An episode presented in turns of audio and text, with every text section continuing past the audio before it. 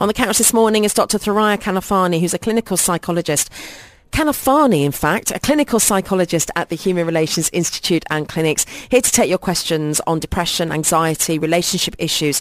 4001 is that text number, or you can call us on 04423 1010. We started off this morning talking about uh, parents and influencing children's lives, but with reference really to the passing of Bobbi Kristina, the daughter of singers the late Whitney Houston and Bobby Brown, passed away earlier this week after being in an induced coma for six months after being found similar to her mother, uh, face down in a bathtub. That was six months ago. Uh, Whitney Houston died three years ago. And we were looking at the, how parents can impact children, but particular reference to addiction. So growing up in the household of an addict or addicts and how it impacts you. Now, if this is something that you've experienced, let us know your story on 4001, how it's affected your life, good or bad. The big message coming through this morning is it doesn't have to mean that you're going to go down the same road as your parent or relative, the person that has been a big influence on your life, but it can be a tough road to navigate. There could be genetic factors involved, your propensity towards certain substances, substances and how it affects you chemically. Uh, obviously, learnt behaviour. Uh, also, that feeling that you know, and sometimes this is what happens: the denial factor and this idea that I'm not an addict. This is not a problem. It's okay. Now, in this case, Bobbi Kristina, she, uh, she lost her mother. She passed away three years ago. I think some would say, looking at footage and looking at the history of the family, Bobbi Kristina was already taking substances from a very young age, so had fallen into that with her family members. But to look at the fact that a young person, a young girl, losing her mother could also impact her mental health, her, her physical and emotional state. Of course, you know, it's like we said before, she was hit with so many different factors that affected her, um, her drug use and, and her life and her just her decision making process in, in her life. So we have to consider that it wasn't just the fact that her parents were um, drug users that she became a drug user herself. It was a lot of other things as well. And for her, there was just so many factors against her. And without obviously the proper help, because at the time people weren't really focusing on her. They were focusing more on Whitney Houston and Bobby Brown. And so sh- they were the focus because they were, you know, in the limelight. So she wasn't getting the help that she needed at the time. And some might say possibly because of the money, you know, they were the people bringing money in to, so around those people, you know, you look at them, I mean, you know, listen, this is a world we're never really going to fully understand or know what really goes on. But when you look at, you know, people like Elvis Presley, you know, these people that had immense wealth, but you see massive dysfunction mm-hmm. in their private lives and how it impacts their family members. So there are lessons we can learn for all of us in that we're all human beings and we all may have challenges and we all may have, you know, things that happen that lead to some negative behaviours and it can impact people around us. But there's also those factors as to why the care and support wasn't there. Why did people not step in and say, this is wrong? You know, there are those things to consider as well talking about alcohol just for now, and uh, Babby texting to say this is a really interesting topic. I read a lot about reasonable alcohol consumption per day for males and females, which is defined by a health authority in UK and in Europe. How accurate is this, and how do you define reasonable alcohol consumption and addiction? Where do you draw the line? Um, this is talking about adults and their intake. Well, when we want to consider the idea of reasonable alcohol consumption, you also have to consider so many other factors. So one person can drink one beer and nothing will happen to them, but another person can have that exact same consumption and be toppling over themselves. So it's really not about just the specific number or the BAC, which is the blood alcohol content that is is suggested from the UK or from the EU or anywhere else. It's also about knowing yourself. It's about knowing your body, knowing what you can and cannot um, work with, what you can and cannot consume, and how it affects you. So if you're the type of person that you know just has a, a glass and starts to feel a little bit woozy, it's enough You know, it's about that. You know that that is your line. If and but this is not to say if your line is about ten drinks, then okay, go go for ten. No, at all. That's not what we're saying. But what I am saying is that each that you don't want to take that number and say this is the definite number. You want to take it and say, okay, I need to consider myself as well. What is the reasonable alcohol consumption amount for myself? If you if you hit anything above three then you know that there seems to be some sort of an issue yeah. with your drinking. And that's what I was saying earlier about, you know, you can, people will think, yeah, but I'm not an addict, so it's okay. It's actually like how you are, you know, what are you doing? And if it's affecting you, if it's affecting your mind and body, is it affecting your colleagues, your family? Uh, you need to, then you maybe need to be addressing some of those lifestyle choices.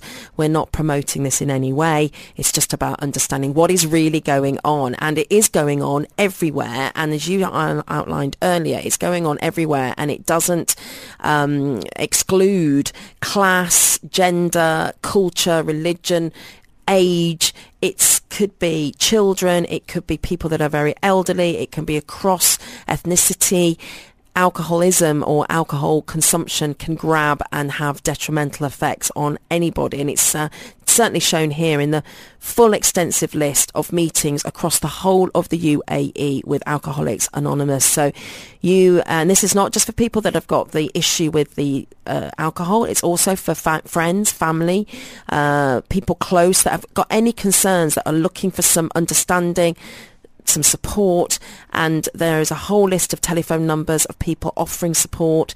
Uh, so do check it. We put it all up on our website. Check it out on the Dubai Today page at dubai1038.com, the blog post, and it's also, we put it into the health page as well. And so if you've got any if you're not sure even, just go along to one of the meetings and uh, they have open groups for people, uh, mm-hmm. for everyone, don't they, Dr. Thoraiya? Yes. The open groups are basically the groups where anybody can, can participate in, whereas the closed groups are those that they ask for just the people who are addicts and looking to stop drinking.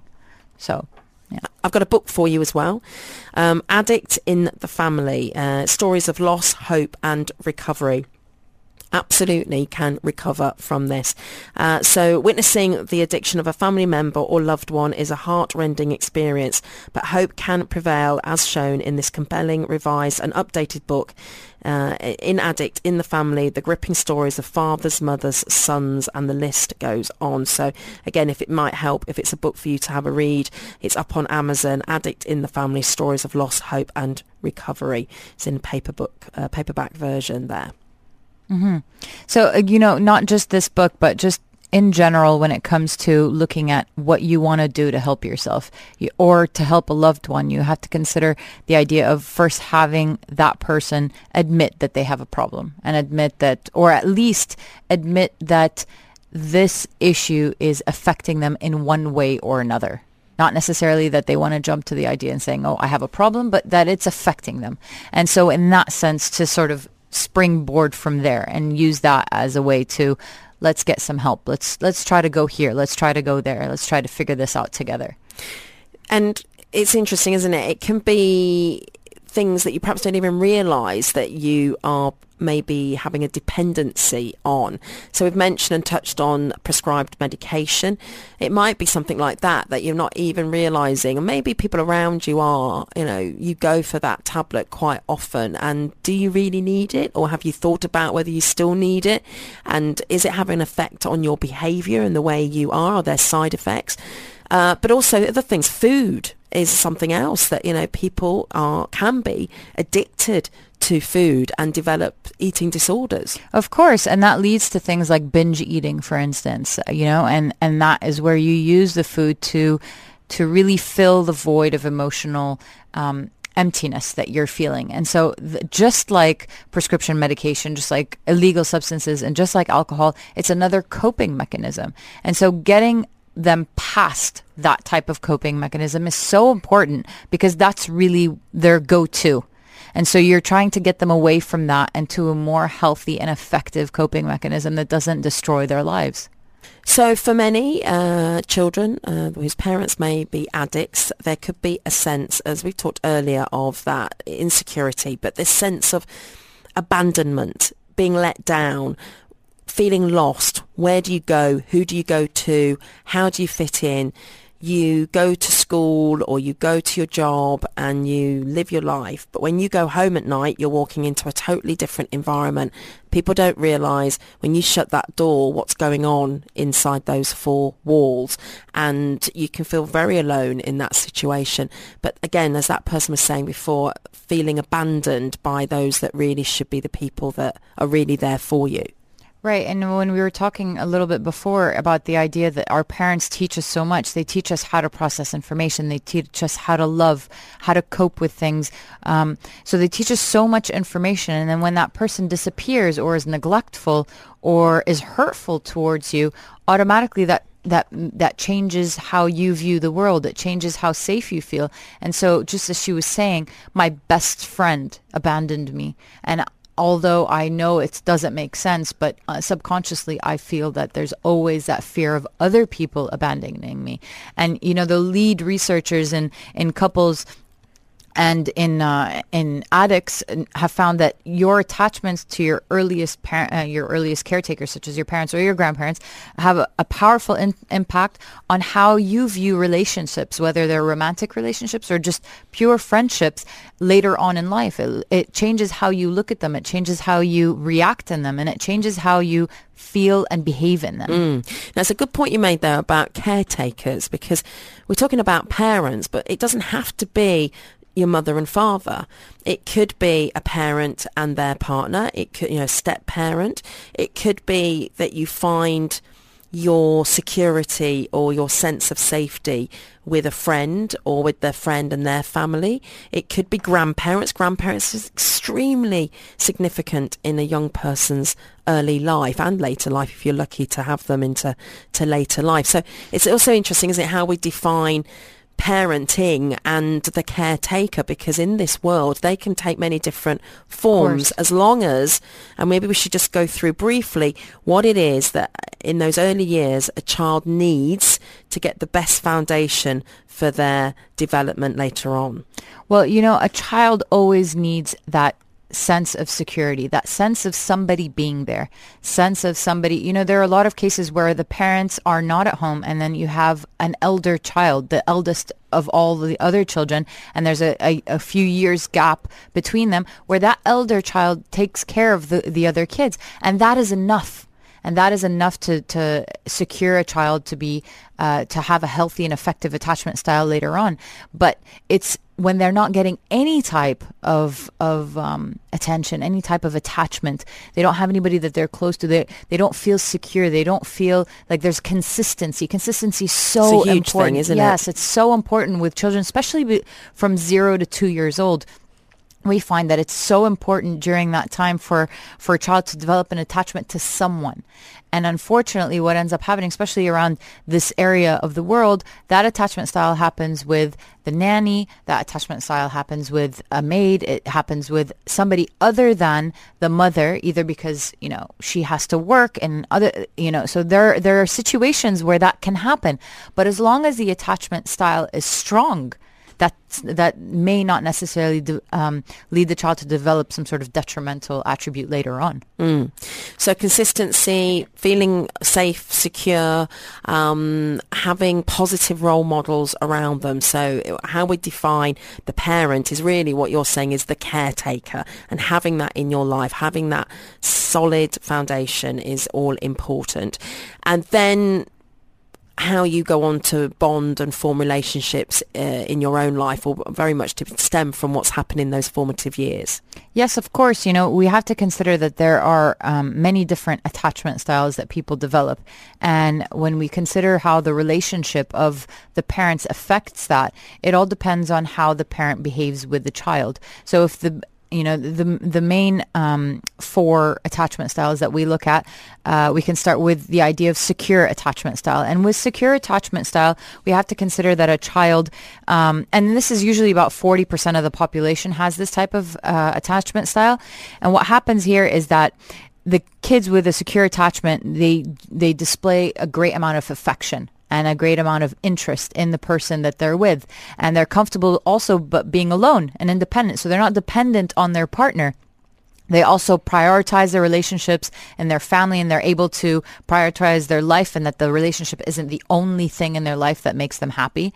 Um, they're capable of accepting rejection and moving on from the pain or from from uh, some sort of you know um, uh, when something disloyal happens to them. So they're able to move on from these kind of things.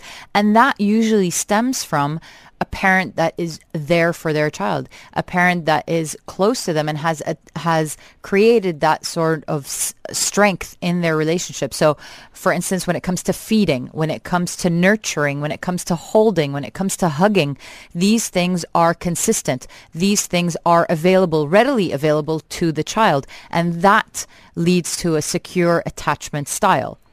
Now, another attachment style that we can consider is anxious preoccupied. Now, that kind of a, uh, attachment style is where people are usually very nervous and they're stressed about their relationships. They're constantly, they need constant reassurance and they need constant affection. You know, they, they cannot be alone. They feel very uncomfortable being alone or single they have trouble trusting people even if they're close to them. And what we usually find is that usually happens with when parents are not are sort of sporadic in the in the child's life. So they're there for one feeding but not necessarily for another and they're there for let's say the feeding but not necessarily for the nurturing. So there is some neglect but not complete neglect on the child. Just a lack of inconsistency. Right, very inconsistent. And so people tend to that anxious preoccupied st- type of attachment becomes very um, overly emotional, very ir- irrational, very uh, sporadic in their emotional senses. So they get, you know, they they try to keep their partner, but at the same time they're almost doing everything to push them away from them. You know, so that's another type of uh, attachment style. Now the third attachment style is the dismissive avoidant, which happens when you know parents who are emotionally unavailable or completely rejecting of their child. So that happens a lot in children who grow up in abusive households or in addict households or alcoholic households where the parent is just not available for the child at all what ends up happening is that children you know, they become overly independent, self-directed, and often in, uh, completely uncomfortable with intimacy. So they have that pseudo independence, which is like an illusion that, you know, every person needs a connection, but not me. I'm I'm I need I don't need anybody. And they learn that because that's sort of like their defense mechanism from being completely rejected by by the parent or by both parents at home. So that is the dismissive avoidant. Like I don't need you. I don't need anybody in my life. And these attachment styles as you're outlining, just to clarify Dr. Thoraiya, is based on what's happened, you know, the parents at any age, or is it in the very the formative years, the it's early the years? formative right. years. So It's the, first couple of years, Right. The first couple and some. I Yeah. mean, we don't want to say only the first two years, but it's also throughout a child's life. So up until a child becomes around 18 or even 17, we have to consider that this is a childhood age.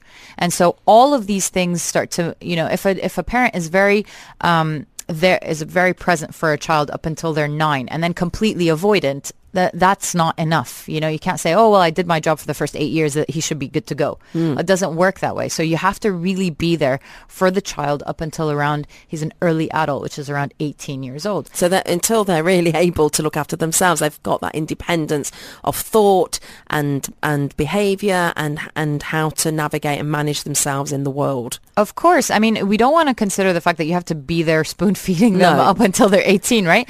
But you want to consider that these things have to be done in stages. So maybe when they're, uh, well, well, when they are younger, you want to consider that you have to give them much more attention than when they get to sort of the teen years. And, and when they get a little bit older than that, you want to be there for them, but not necessarily hover or be that helicopter parent that is just always there all the time and just looking over everything. So these attachment styles that I'm talking about really are affected by how the parent is with the child throughout these years. Now, to highlight the last uh, uh, attachment style is anxious avoidant or fearful avoidant. Now, what happens here is that this is when you have a parent that's usually very abusive, either verbally or physically abusive or very negligent as well. And so a child with this type of attachment is very insecure and ignores the caregiver almost completely because obviously they're very scared of them So what happens is that they have little or no interest in exploring the area or having interaction with parents.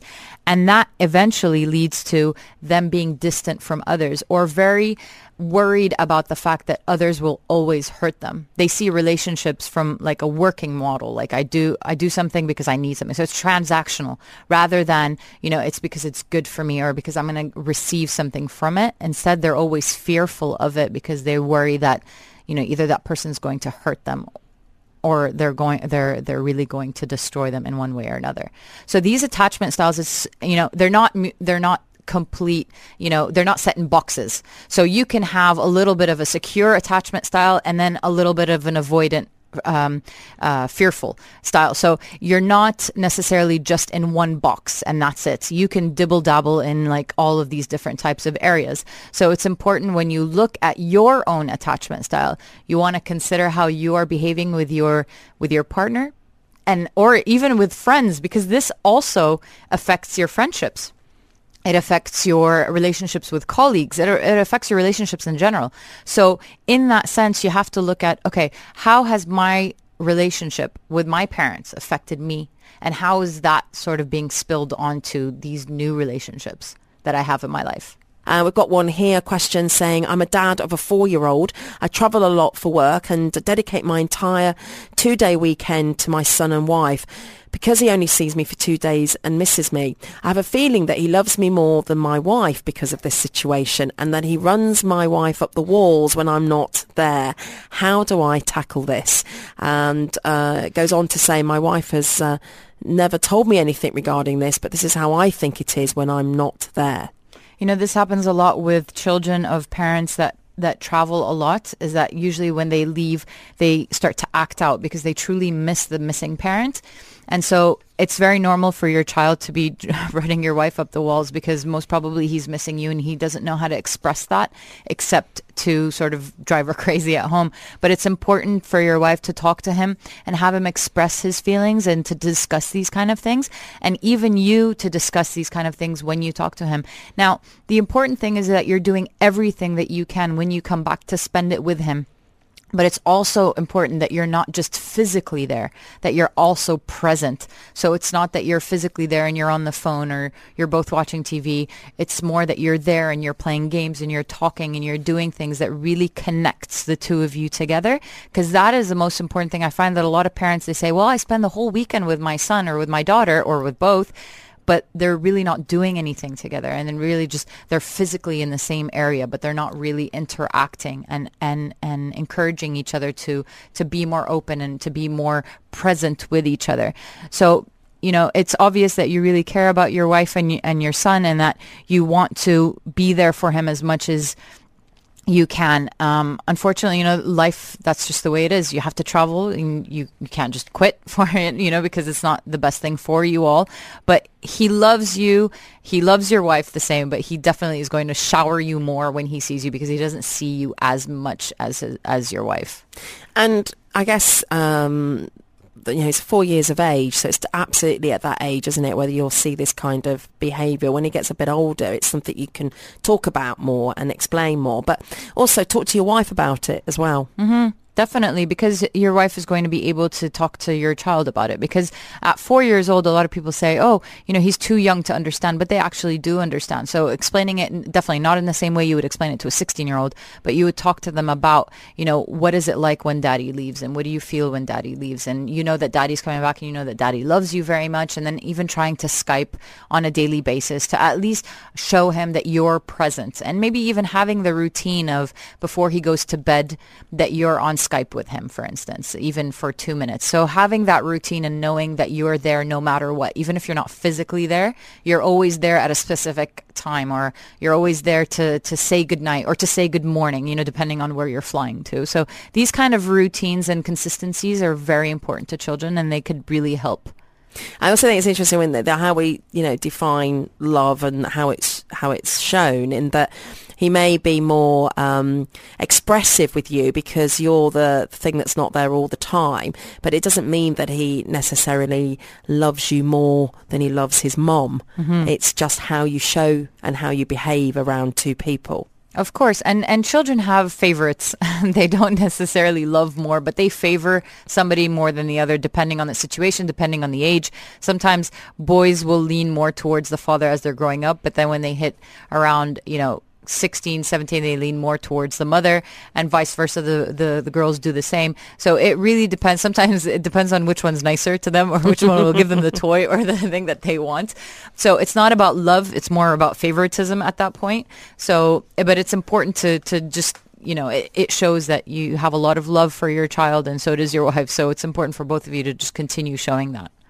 And thanks for the message indeed. And um, this is not such a, a, a, happy story, I have to say. I'm sorry it's... Uh, it's a lot of uh, tough stories to, to, and challenging stories to get through this morning, but uh, this is coming out of the UK and the tragedy of children condemned with drug addict parents. So they're, they're looking at this, this, the little boy is Declan Hainey and uh, he's a toddler and he was basically found he died. He'd been dead for eight months. His mother was a heroin addict. She had uh, covered up the fact that he had died and continued uh, with her behaviour, with her addiction, and just a horrendously sad story. Now, the reason I'm bringing this story up, and Dr. Thoraiya wanted to talk about this, was to highlight again that here is a woman who uh, who has parents of her own, and you know there's even a card from one Christmas from the grandparents saying, you know, to our absolutely special, lovely little boy. You know, the, the boy had been loved, but things had gone terribly, terribly wrong in this family to be so disconnected and to have gone down such a negative route and not to be picked up by social workers, by friends, family around this little boy to protect him from what his fate was to be. Um, and looking at some of the, you know, story around this is we can only assume he died lonely, hungry, and it's it's an absolute example of neglect, and some would say abuse. But what it does throw up is how, again, somebody that was a mother, a loving mother, who is completely taken over by addiction to at the, at the cost of the life of her son, basically. Right. And, you know, it's a great misconception that people have that these kind of things are isolated incidences, but they're not. They're a lot more common than we that than we think they are. And not just because there are addicts involved but it's also the neglect. And there's so much neglect around this world when it comes to children. People are having children just for the sake of saying they have children rather than truly taking care of them. And unfortunately what's happening is that these kids are suffering at such horrendous rates. I mean you know that article it broke my heart because just looking at the picture of that child and where he was and what he went through for 8 months after he passed away. And this is coming from a mother who was a heroin addict, but had parents who were more than willing and more than capable of taking care of him. But at that moment, she was thinking of herself. It was her and not her child. And that happens with a lot of families. It's not just with families that have addicts. It's also of just regular, typical families with no addictions and no alcoholism involved. We have to consider that children are so important. They are so fragile. And the more we neglect them, the more likely they are to end up in places like my office. And for me, I would rather run out of a job than ever have to see another child suffer through a lot of the things that we hear on a daily basis. So the takeaway from this story and the reason why I really wanted to bring this up with you, Suzanne, today is because this really looks at the ch- that the fact that children are so important and our sole responsibility as parents is to take care of that child. Once you decide to have a child, that is your priority. Mm. You are no longer the priority. Because and because when you take that decision to have a child, you've made that decision to for them to be priority and not yourself anymore. Now, life can take you over, and in this case, there has been talk that she had suffered with postnatal depression, and clearly a lot of issues surrounding this this young woman uh, mother's uh, life. And so, it is again as much as it's a very challenging story to take on board you mentioned earlier, you know, empathy and compassion and trying to understand the other point of view, the other's point of view. This person was clearly very sick and massive neglect was a consequence of that that sickness sickness. She was also that little boy also slipped through the system in the UK, mm-hmm. not to be picked up by caregivers around in the community to, to protect him and to, to care for him. Now other people would say children should not stay in the homes of parents that cannot look after or, or are deemed to be addicts. Now, what are your thoughts on that as a psychologist? Because most people will say, or, and other people are arguing, you know, people can't adopt children because of their age or their weight or because their you know their their social circumstance and yet here is somebody who is an addict that was able to keep their child and clearly couldn't look after them and take care of them? You know, it's such a difficult question to answer because the, the truth of the matter is, is that we usually suggest that, that children remain with their parents. However, when they're put in a situation where the parents are just really neglectful and it's just a horrible situation, definitely it's better for them to come out. But then at the same time, we have these systems, these foster care systems, these group homes that, that sometimes have abuse in them, sometimes are, are also just as neglectful. So it's like you're trying to pick between two evils. It's such a difficult uh, question to answer, but I always, I always believe that if the parent can get help, it's best to stay with the parent, you know, because the children need their parents or they need their caretakers more than anything.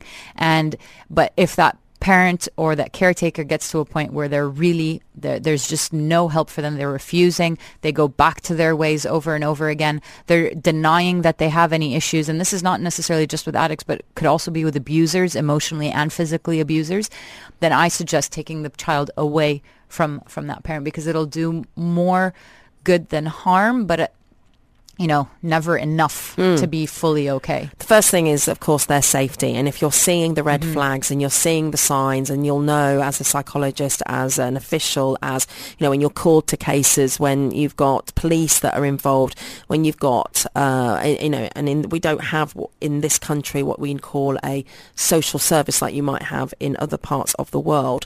And that's something I wanted to ask you about as well. But, but basically what you're going to, you you have to do is take the child into their safety first, but you need to be aware of the signs that are being flagged up to know that this child might be at risk. So what happens here in the UAE? Because we can't be immune to some things, certain things. I mean, you know, we might not be as so susceptible to certain challenges or dangers, but we're not immune to things happening and, uh, you know, abuses happening within four walls of houses. So, you know, in your experience with what, with what you can tell us, Dr. Thoraiya, are there interventions? Are there ways of going in and um, taking a child away from from a home if we think that they're at risk? Well, what we do, what, what I have seen so far is that the women's shelter here has been so amazing. Is that the women's shelter it takes in women from abused families, from and and children, and so they get to escape from that kind of a marriage or that kind of a relationship or that kind of a family. So there's that women's shelter, and also I've seen the court system here work wonders when it comes to custody battles where somebody's um, the child is being abused by either the parent or the parent's side of the family um, more than the other, and so they they will give custody to the state to the safer place for that child to be in. Now, in terms of do they have a social um, um, what I forgot service? What, service. Guess, yeah, yeah, sorry, I was. Um, so, so or a social service department. I'm not necessarily sure about that. I will check though. But what I do know is that the system tries its best, and you know, there there's that cultural taboo as well. Where where do you define um, where's the line between physical abuse and discipline? Mm. And that is a bigger issue as well. And where's where's the cultural line from um, this is my family and I will take care of it my way versus, you know, I'm going to talk about it in front of others. Mm. So there's a lot of things that we're still working on in, in terms of helping these children. But definitely the government is doing as much as it can in its current state. Uh, there's there's still a lot of progress that needs to be made. Though. I've spoken to ladies from the women's shelter here in the UAE, and for sure, that's absolutely right. They get the support they need from um, the government bodies here and the police as well. So again, if you're in a situation where you're feeling vulnerable, unsafe, um, as a man, as a woman, as a child, um, as a parent, then you can call the police. You can get help, uh, but it, it, it's it's as uh, for anything, it's a brave move to make because you're opening up a whole new series of events. But the bottom line is to be safe. That's the most important mm-hmm. thing. Now, as a continuing campaign to keep you safe out there on the roads and with traffic awareness and remembering that safe distance and highlighting that the fine for not leaving a safe distance is 400 dirhams plus four black points. So safe distance gives you enough distance to stay safe on the road. Safe distance gives you a better position if you want to overtake. Now, some may think that sounds obvious, but look around you. Be aware and be safe whilst driving on the roads and keep that safe distance. Let us know what's happening out there on the roads this morning on 4001. And uh, coming back on, we're talking uh, this morning and some quite challenging topics. And somebody's here raising the point about some people maybe should just not be parents. And that's interesting, isn't it? You just said, Dr. Thoraiya, you know, in some countries you need a license to own a dog. So uh, the qualification to be a parent, to be, to take on that responsibility. Now, there are parenting courses that you can do, isn't there? Yeah, there are. There are many parenting courses and there are many, you know, avenues that you can take or even when you become a parent, if you find yourself sort of overwhelmed to go and get that extra help, you know, but unfortunately what ends up happening is that people don't do that and people don't seek the necessary help that they need. And, and to be quite honest, there are a lot of people that need that extra help and it's not because they're failures and it's not because they they're not good at it it's just because it's it's uncharted territory so it's understandable that you need extra help. It's understandable that you would need to ask people and, and, and see what works. And children are different, so you can't apply a co- cookie cutter sort of um, model to every single child. So seeking help, asking people for for you know uh, professionals uh, for advice, for for tips, for strategies is so important to to raising a healthy and and beautiful child. And even before you get pregnant, even maybe right. to ha- be able to have those conversations and to explore what it really means to be a parent um, and to hear it all from those people that have already gone through that experience to, to really understand what you're taking on in becoming a parent. And also making sure you understand the reason why you're having a child, that you're not having a child just for the sake of having a child, or you're not having a child because you want to keep a marriage alive like you're truly bringing a child into this world because you're understanding that this is the priority in your life, that you are responsible to creating a happy and healthy child. And that should be the priority, nothing else. We've been talking about uh, alcohol this morning as well and the dependency on alcohol. And uh, we shared with you, it's up on our website if you are looking for support yourself, either uh, if you've got challenges with alcohol or indeed you are a friend or family connected to somebody that has those challenges. And we've posted up on the Dubai Today page the full list of meetings around the UAE with Alcoholics Anonymous. Now, coming out of the UK and other countries in the world, there's Al-Anon. These these are family groups. They can help teenagers. And again, it's uh, different groups for friends and families of people that are have problems with drink, with alcohol. So has your life been affected by someone else's drinking? There's something to consider. And there's some points um, on this site that I found quite interesting. Questions to ask about this. So uh, do you believe no one could possibly understand how you feel? Do you feel neglected, uncared for, or unloved? Uh, are mealtimes, birthdays and holidays spoiled, spoiled because of drinking of others or their reactions to the drinking? Are you afraid to speak up for fear the drinking or fighting will start again? Are you scared to ride in a car with the drinker? Do you avoid going out with people or being with close friends because they may find out about the drinking or fighting that's happening in your house? And do you think your problems would be solved if the drinking stopped? They're just some of the questions to ask yourself that might just show how much you're being affected by someone else's drinking. You know, there are also other things that you want to consider if you're looking at um, if you're affected by somebody's drinking. Just also looking at how do you feel? How how is it that you feel when the person is around? Do you automatically have that? Oh no, they're here. That uncomfortability, just that instinctual gut feeling that I'm already not comfortable, that is a huge indicator that you're not in a in a in a situation where is healthy for you as a person around that drinker. Mm, mm. So you get like a sinking feeling when they walk right. in the room, right? Or when you can tell that they've had something, they're on something, and then you think, oh, how are they going to be, and how's this going to play out? Right, and that cloud just comes in where you know that something bad is about to happen, and it also, you know, to look at, you know things that you want to ask yourself when you consider did you grow up with a problem drinker? You know, things like do you overextend yourself or do you have a need for perfection? Are you very critical of yourself as well? Do you isolate yourself from others? Uh, do you have trouble with intimate relationships? Do you confuse pity with love as you did with the problem drinker? Or do you make excuses for people rather than um, waiting for them to take responsibility for their actions and their behaviors. So these are things that you want to consider about yourself. Did you grow up with a problem drinker or, or not necessarily just a problem drinker, but also an addict in general? Because these apply for both. It's a fascinating area, and we've uh, been looking there at the Al-Anon website. And uh, just share that site with us. Yes, uh, it's um, www.al-anon.org.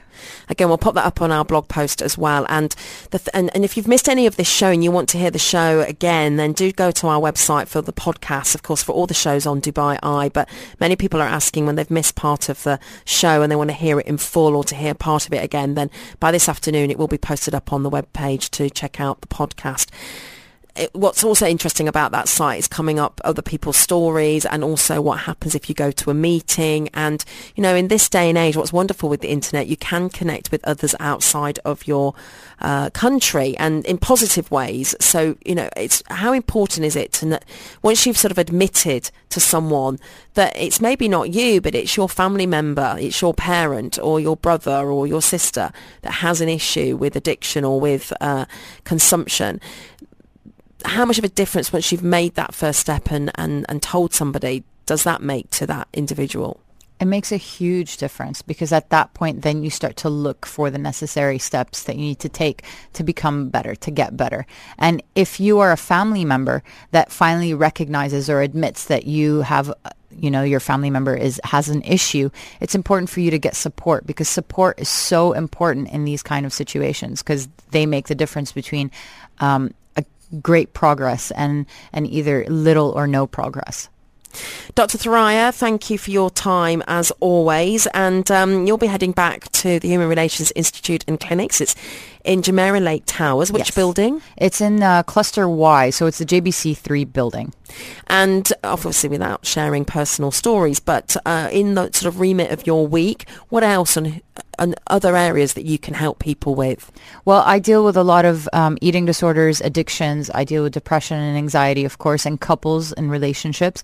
And my but my specialty is teenagers so i work a lot with teenagers working with their difficulties and helping them through um, their difficulties as well as learning disabilities so assessing for those. So we have um, a great group of professionals that work with all different types and uh, you know if there's anything that anybody needs they can just give us a call. Absolutely. And uh, just on that note then uh, teenagers, alcohol, is that something you see much of? It is, unfortunately, you know, and, and in the UAE it becomes a lot more tricky because teenagers with alcohol, there that's completely illegal because there's a legal drinking age, as as with every country around the world. And so here it can become a lot more detrimental because then you have the risk of the parents being in trouble because they are responsible for the child and then possibly being deported. So there are a lot of uh, legal issues to that as well. And, you know, we're working on it, but, you know, like like every uh, state stage of a person's life. Sometimes, you know, uh, you know, you have to work through the difficulties, and teenagers are quite difficult, sure. you know, to work with. But they are an amazing